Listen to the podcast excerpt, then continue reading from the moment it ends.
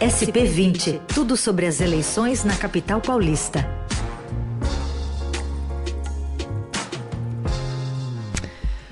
Seguimos falando sobre a agenda, né, e como têm se comportado os candidatos e as campanhas, né, dos que vão disputar a Prefeitura de São Paulo nesse próximo domingo.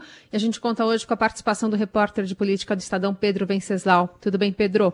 Tudo bem, boa tarde, Carol, boa tarde, Raíssa, boa tarde a todos. Bom dia, né? Bom dia Bom dia, bom dia, bom dia. Pedro, conta pra gente um pouquinho como é que tá sendo a abordagem da pandemia, né, no finalzinho aqui agora pelas campanhas. Bom, a pandemia ela está no centro do debate e ela tem sido um tema um tanto quanto incômodo para o prefeito Bruno Covas, porque o governo do estado de São Paulo decidiu adiar para o dia 30, ou seja, um dia depois da votação, a reclassificação, a possível reclassificação do Plano São Paulo. O Plano São Paulo é aquele que define o quanto nós vamos estar é, mais fechados ou mais abertos, que define se São Paulo vai ficar na fase amarela, vermelha, verde ou azul. Hoje São Paulo está na fase mais, digamos, aberta de todas, né? Não sei se de todas, mas o São Paulo já liberou cinema, liberou clube, etc. E, e, há uma possibilidade de uma reclassificação dessa fase um dia depois da eleição.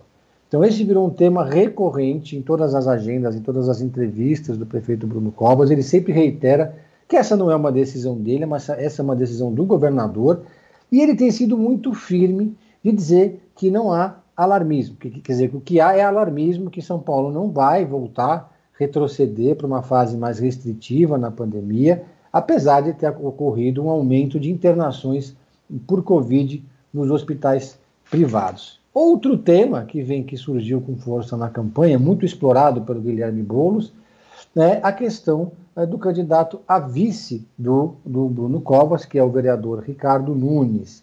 Ele é, o, o, PSOL tem explorado muito a imagem da Luiz Erundina, uma mulher candidata a vice, já foi prefeita de São Paulo, e contraponto ao Ricardo Nunes, e descobriram um BO de 10 anos atrás, de uma briga que o Ricardo Nunes teve uma discussão, uma briga com a, com a sua esposa, que até hoje é esposa dele, onde ela, na ocasião, é, acusou o marido de, de agressão verbal, de ameaça e etc. E aí desenterraram esse boletim de ocorrência e isso daí surgiu com muita força na campanha. Todo dia o Bruno Covas tem também que se explicar sobre a escolha do seu vice. E ontem o Bruno Covas se irritou, como eu nunca tinha visto antes numa entrevista é, falando sobre esse tema. Diz que é uma perseguição, que a imprensa quer acabar com o seu candidato a vice e acusou inclusive jornalistas de serem todos do PSOL. Bom, e ele uh, passou a circular, pelo menos ontem circulou mais com o vice, né, o Ricardo Nunes. Então, ele não está escondendo o vice. Ontem, eu até acompanhei essa agenda, a gente foi lá para o extremo da Zona Sul, Valo Velho, ela ali é no limite com Itapicirica da Serra, que é a base eleitoral do vice. É evidente que o Bruno, que o Bruno Covas não deu o mesmo destaque na sua campanha que o Boulos deu para a Luísa Erundina, mas também não dá para dizer que ele está escondendo o seu candidato a vice.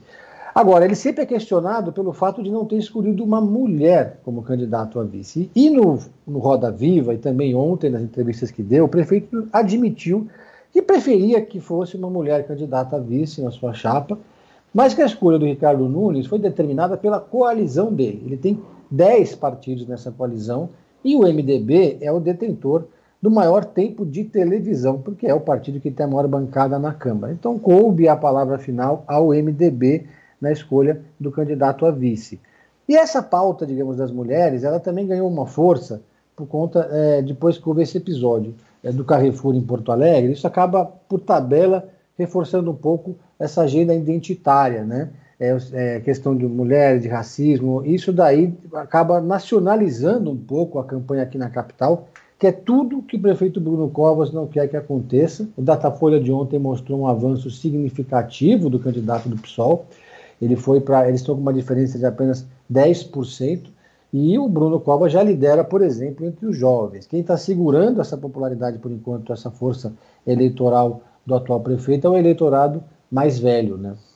Agora, é, ele se demonstrou irritado porque, de fato, isso está sendo é, bem sucedido, a campanha né, do PSOL está sendo bem sucedida em colocar esse assunto em xeque, porque afinal de contas é, é, é o indiciamento, como reitera sempre o prefeito, mas é um, uma questão a ser analisada, ou é a questão é, de saúde, né, da possibilidade, nem tão política de se é, colocar como o próximo governador, né, na próxima disputa aqui pelo PSDB em São Paulo, mas com a questão da saúde dele fragilizada por conta do câncer?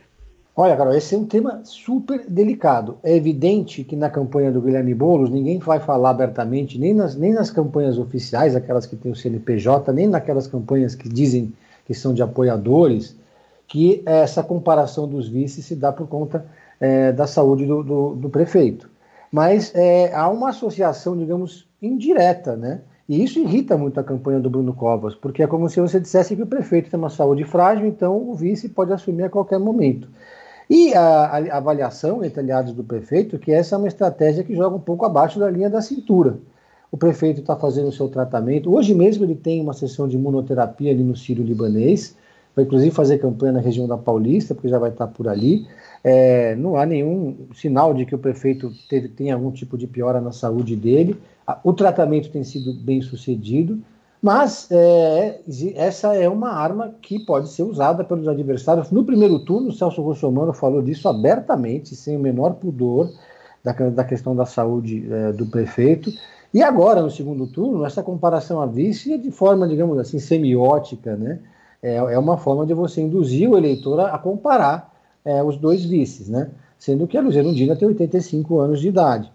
Então, é, isso, é claro, causa bastante irritação entre os, os aliados do prefeito Bruno Covas. Mas o principal é essa questão realmente do boletim de ocorrência, que foi uma briga do casal que aconteceu há 10 anos, e o casal depois se recompôs, e, e fica, fica, isso se transformou no centro do debate, faltando cinco dias para a eleição. E, e mais isso e é até que a questão das creches, né, Pedro?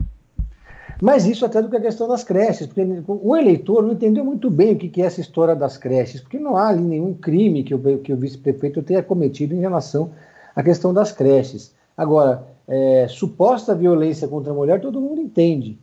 Isso é algo que pega muito. Eu lembro, por exemplo, na campanha para senadora, não lembro que ano que foi, que o Netinho de Paula era o candidato a senador pelo PCdoB, ele liderava todas as pesquisas. Yeah. É. E quando apareceu as imagens que ele tinha agredido a mulher, ele despencou em questão de minutos, né? E nós estamos vivendo um momento que quer dizer que essa onda conservadora de 2016, que veio, que cresceu e tomou corpo e elegeu Bolsonaro em 2018, aparentemente quebrou em 2020. A gente viu dois trans eleitos para a Câmara dos Vereadores, a pauta feminina, a pauta negra ganhando muita força na eleição municipal e também nas eleições, eh, na eleição para a Câmara é, Legislativa.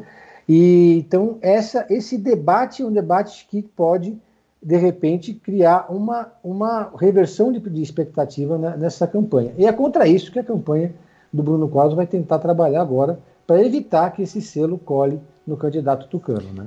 E BO também é uma coisa que todo mundo entende o que, que é, né? No, no, no significado correto e no. e no, no. como é que fala? No, na gíria, né? BO. Pois é, né? Mas a gente também sabe que BO qualquer um faz, né? Quer dizer, eu não estou aqui fazendo também, defesa também, de ninguém. Também. Então, assim, mas é, o BO não é uma investigação, não é uma condenação. É, eu não sei exatamente, eu não conheço a história privada da, da, do casal, né? não sei o que aconteceu. O fato é que depois eles se, se acertaram. Ela, ela retirou a queixa contra eles, estão casados até hoje, o que não justifica, entendeu? Dizer, lá no debate de ontem, por exemplo, teve um momento muito emblemático quando o prefeito disse que o BO não falava em violência física. E aí a apresentadora Fabiola Cidral falou, prefeito, mas violência verbal também é violência. Né? Quer dizer, se houve qualquer tipo de violência verbal ou de ameaça, isso realmente é algo grave, se aconteceu agora ou se aconteceu há 10 anos.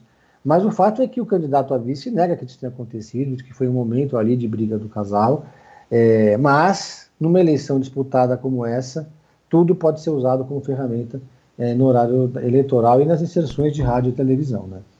Pedro Venceslau, sempre preciso também aqui no SP20, nessa reta final né, das campanhas rumo a domingo, segundo turno. Valeu, Pedro, bom trabalho.